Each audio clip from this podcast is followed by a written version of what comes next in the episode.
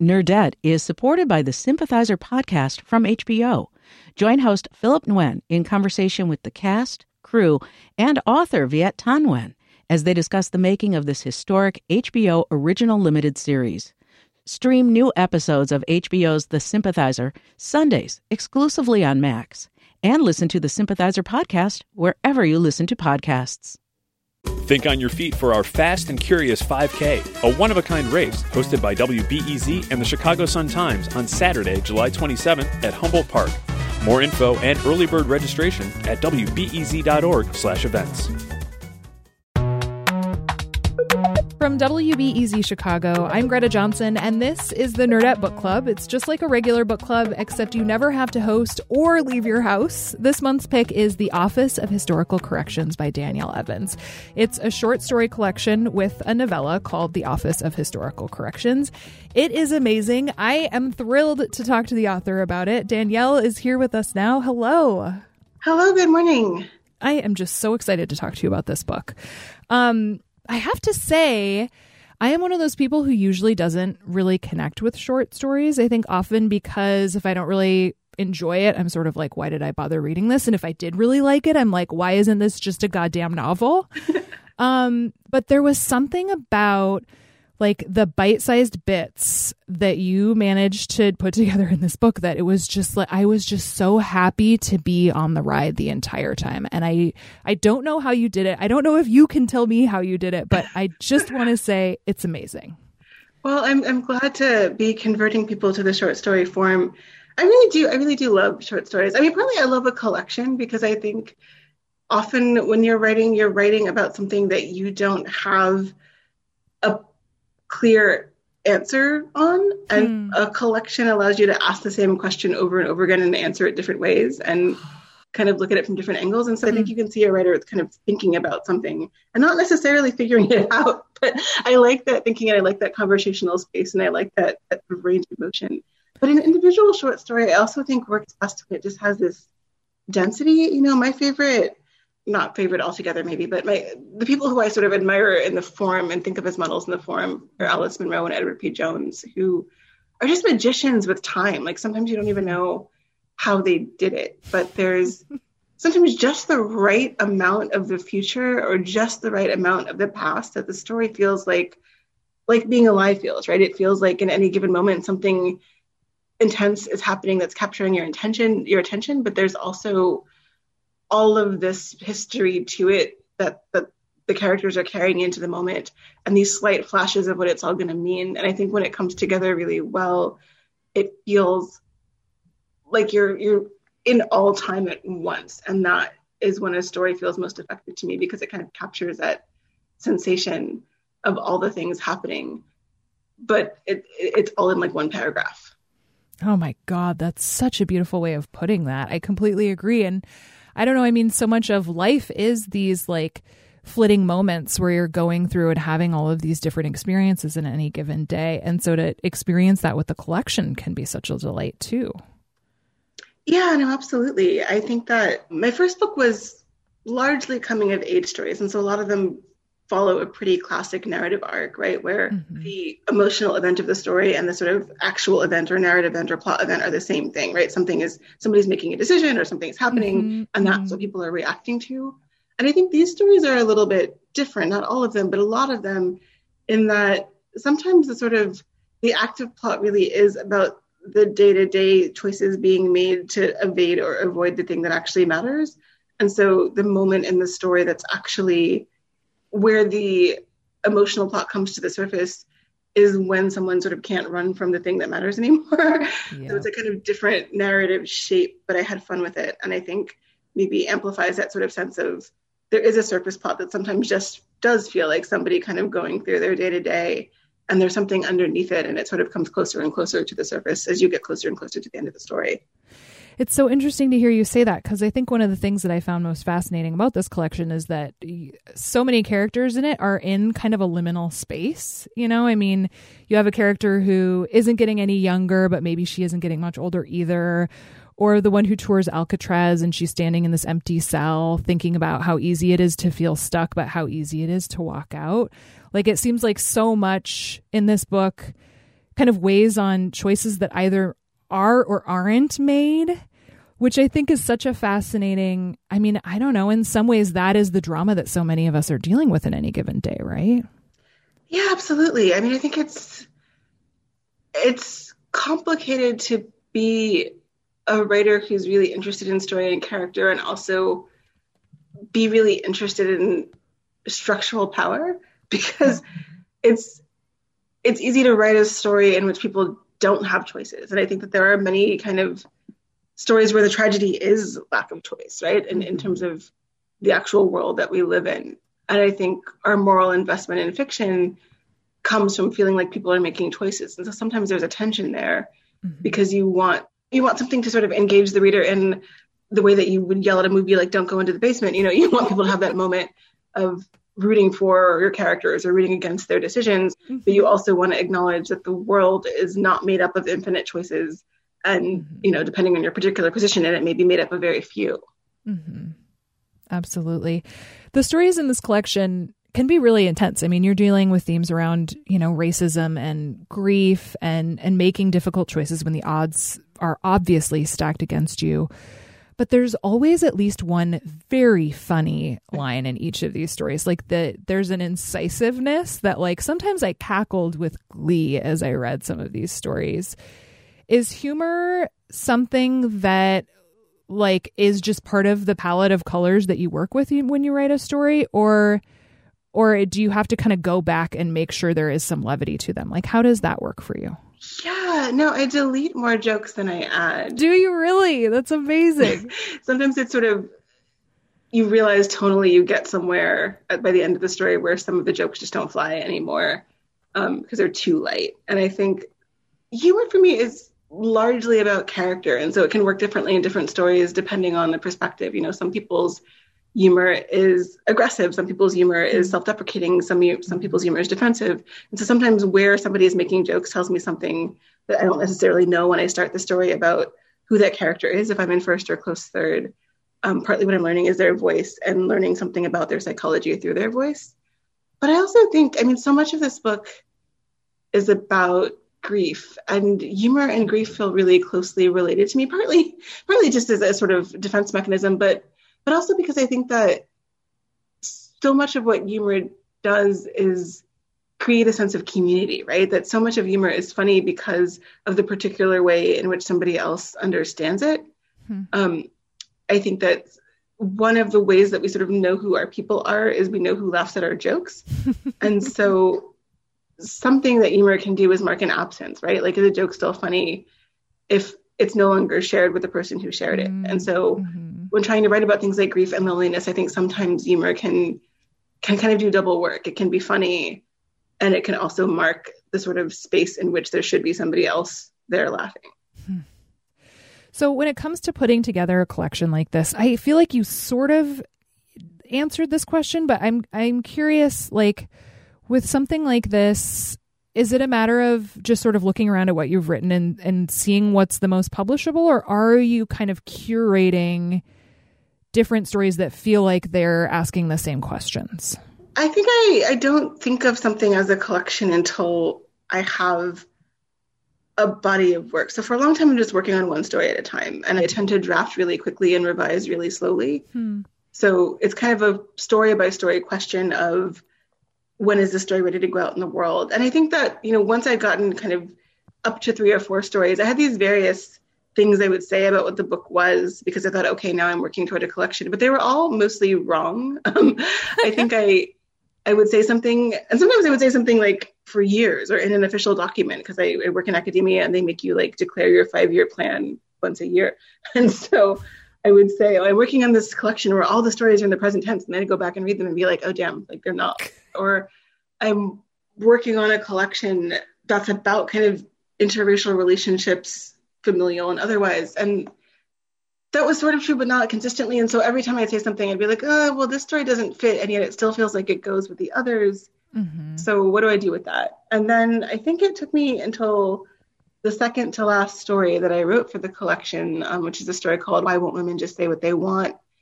to sort of see what the book was doing because I think that's a story, even though in some ways it's an outlier in the collection, that asked very explicitly some of the questions that the other stories were asking with more subtlety.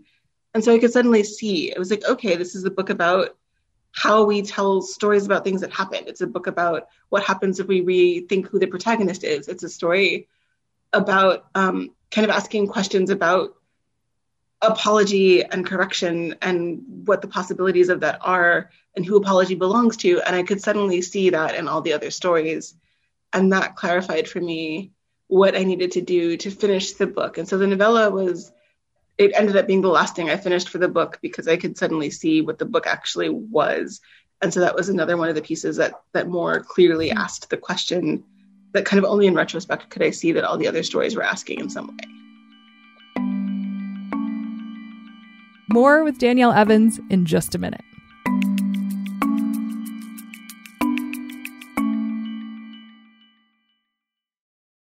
Nerdette is supported by the Sympathizer podcast from HBO.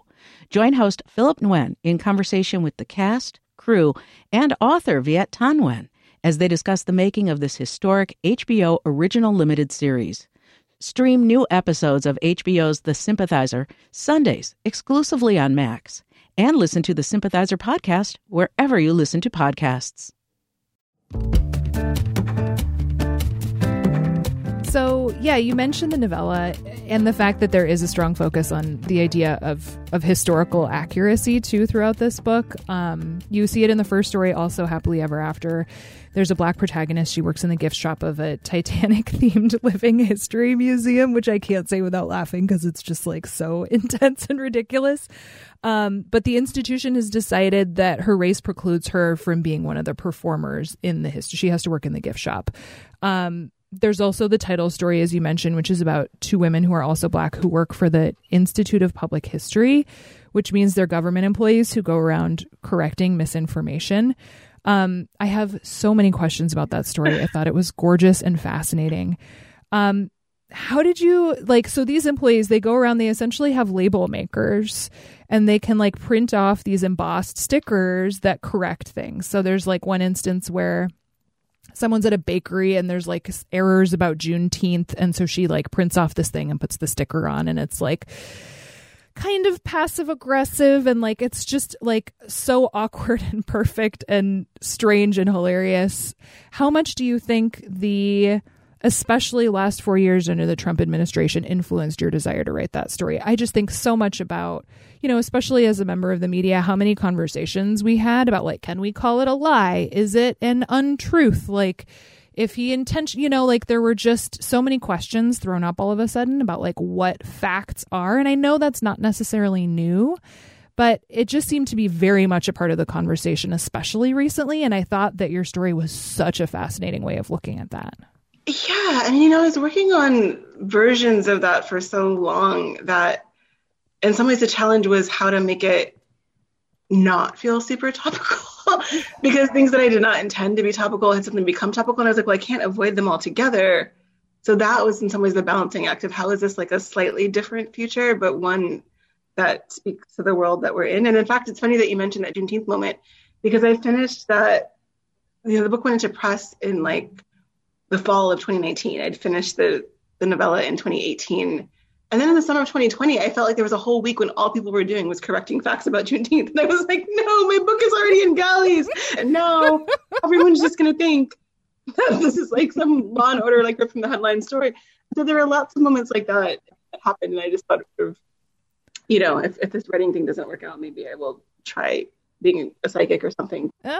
It's so funny to hear you say that because, yeah, I mean, I like, I recently read a book that involved, they never named anyone, but it was very clearly about the Supreme Court nomination of Brett Kavanaugh and the testimony and the whole thing. And like, I couldn't even read it because it was, it just was so fraught for me to experience those emotions. But I think you did a great job of like skirting around it just enough that I was like, oh yeah, we can dive into, like, we can bask in this. And it, there's something truly satisfying about that.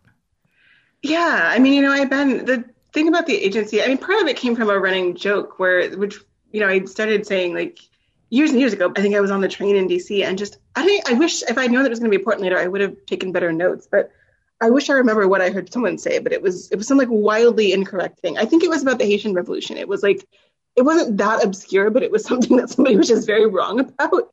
And I remember being like, you know, I wish I would pay like five extra dollars a year for there to be an agency that fixed it. And of course, immediately I realized that would also be kind of terrifying.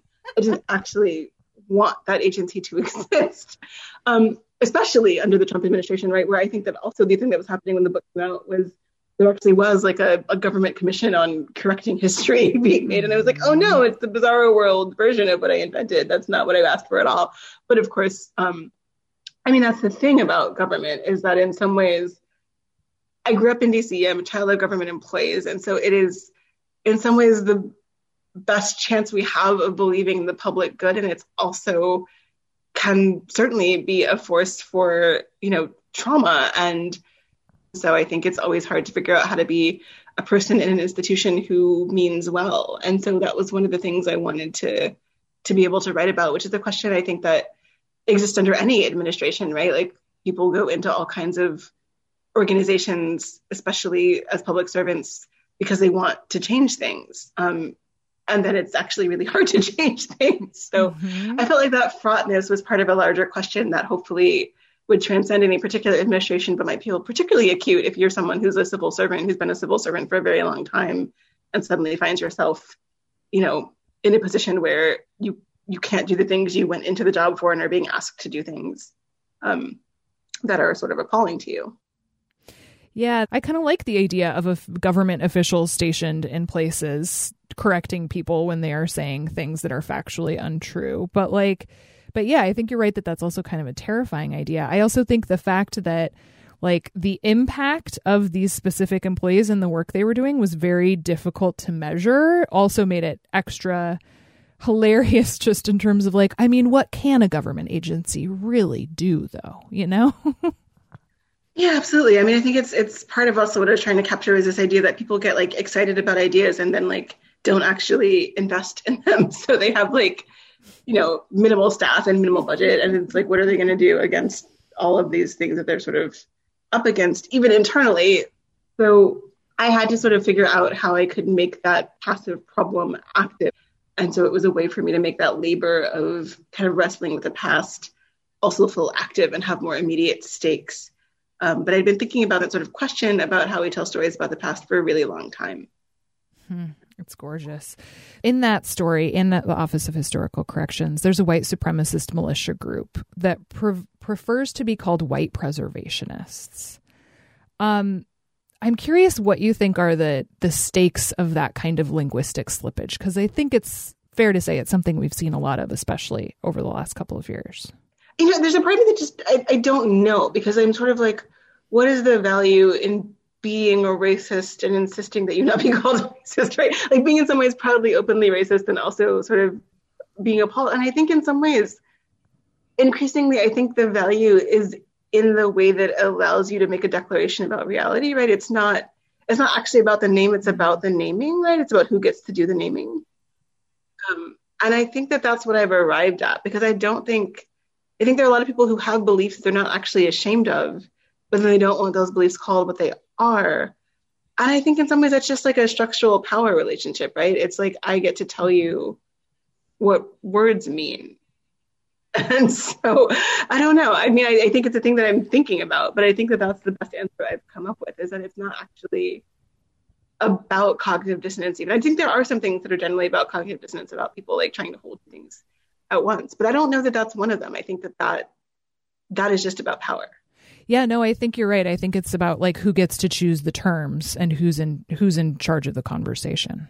Yeah, and I mean, I think that one of the things a couple of the stories in this book do, I hope, is start with something that feels like a familiar narrative and make it weirder and more complicated by questioning who the story actually belongs to. Mm-hmm. Um, and kind of open up some space there. And so, one of the things that I was trying to do was play with structure a little bit to think about how we can interrupt stories that we feel like we know what the stories are. Mm. Ah, I just feel like you've blown my mind consistently for the oh, past no. 20 minutes, and I love it. You've talked about how much you appreciate being in conversation with other writers of color as opposed to having to be the spokesperson for the entire community. And I was curious if there are other books, other writers that you see as really being in conversation with the Office of Historical Corrections? Yeah, I mean, I think part of I, I'm very excited to talk about some of their books, but I also think that like part of what I want to say there is that yeah. what's interesting to me about just how many how many writers of color are being published right now, mm-hmm. how many other black short story writers, even if we wanted to narrow it down, is mm-hmm. that there it makes it makes room for people to be weirder and more distinct, right? It makes yes. room for people to be doing wildly different things. And so part of what I'm excited about is that that conversation is often between books that don't feel similar to me at all, but that creates more room for everybody to do what they're most interested in. Um, but I think some of the sort of recent books that I'm really excited about are um, Jamel Brinkley's A Lucky Man, uh, Rion Scott's uh, The World Doesn't Require You, uh, former student of mine, Dantiel Moniz's Milk Blood Heat just came out, which is a really gorgeous collection. Um, Nafissa Thompson Spires, Heads of the Colored People. Um, Asali Solomon's Get Down is one of my favorite kind of story collections. It's a little bit older than, than some of those others. Um, but I just think that there are so many people doing interesting things with the forum. And then, you know, just sort of really great novel that just came out, um, uh, Dawnie Walton's The Final Revival of Opal and Nev.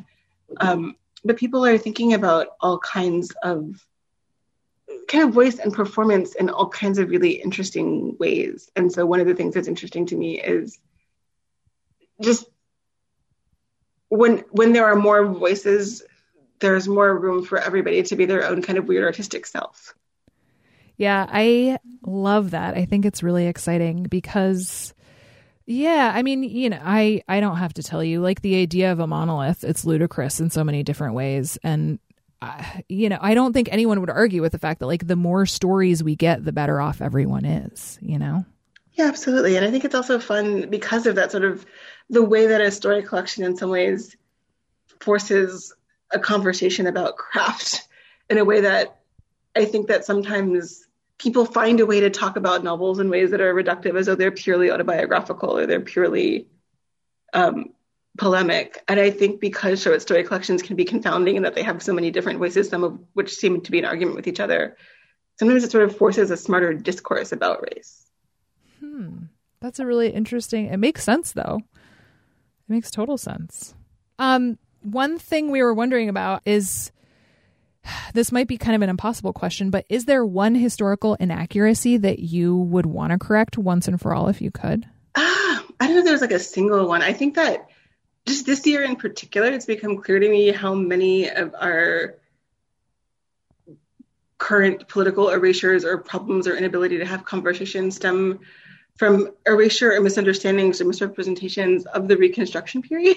so, mm. if I could make everyone take like a two week crash course on the history of Reconstruction, that might do a lot of good just in terms of understanding the sort of actual aftermath of the Civil War and how it shaped so much kind of policy and politics, um, including things that are relevant to conversations about things like voting rights and economic disparities and things that people are sort of making claims about that are very contemporary and also very rooted in history. So if I could if I could expand that to a period of study and not just like one fact, that's what I would do is make people study the Reconstruction era. I think that's a really good one. Sometimes on Nerdette we assign people homework. Maybe that's what we should have be the homework assignment in addition to reading this book for book club. yes, absolutely. Danielle Evans, thank you so much for talking with me and for writing such a fucking fabulous book. Thank you so much. Thank you so much for reading it.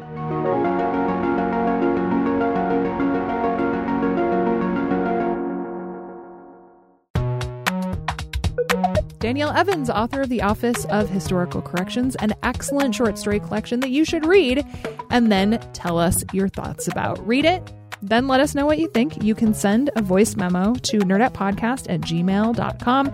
Questions, thoughts, feelings, vibes, favorite quotes, whatever it is, we would love to hear from you. We are recording our panel discussion next Friday. And then you can hear it on Tuesday, the 27th. The show is produced by me and Isabel Carter, and our executive producer is Brendan Banaszak. We will see you for book club discussion in two weeks.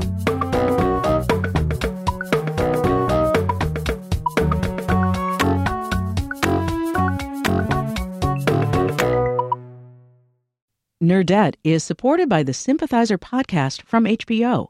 Join host Philip Nguyen in conversation with the cast, crew, and author Viet Thanh Nguyen as they discuss the making of this historic HBO original limited series. Stream new episodes of HBO's The Sympathizer Sundays exclusively on Max and listen to the Sympathizer podcast wherever you listen to podcasts.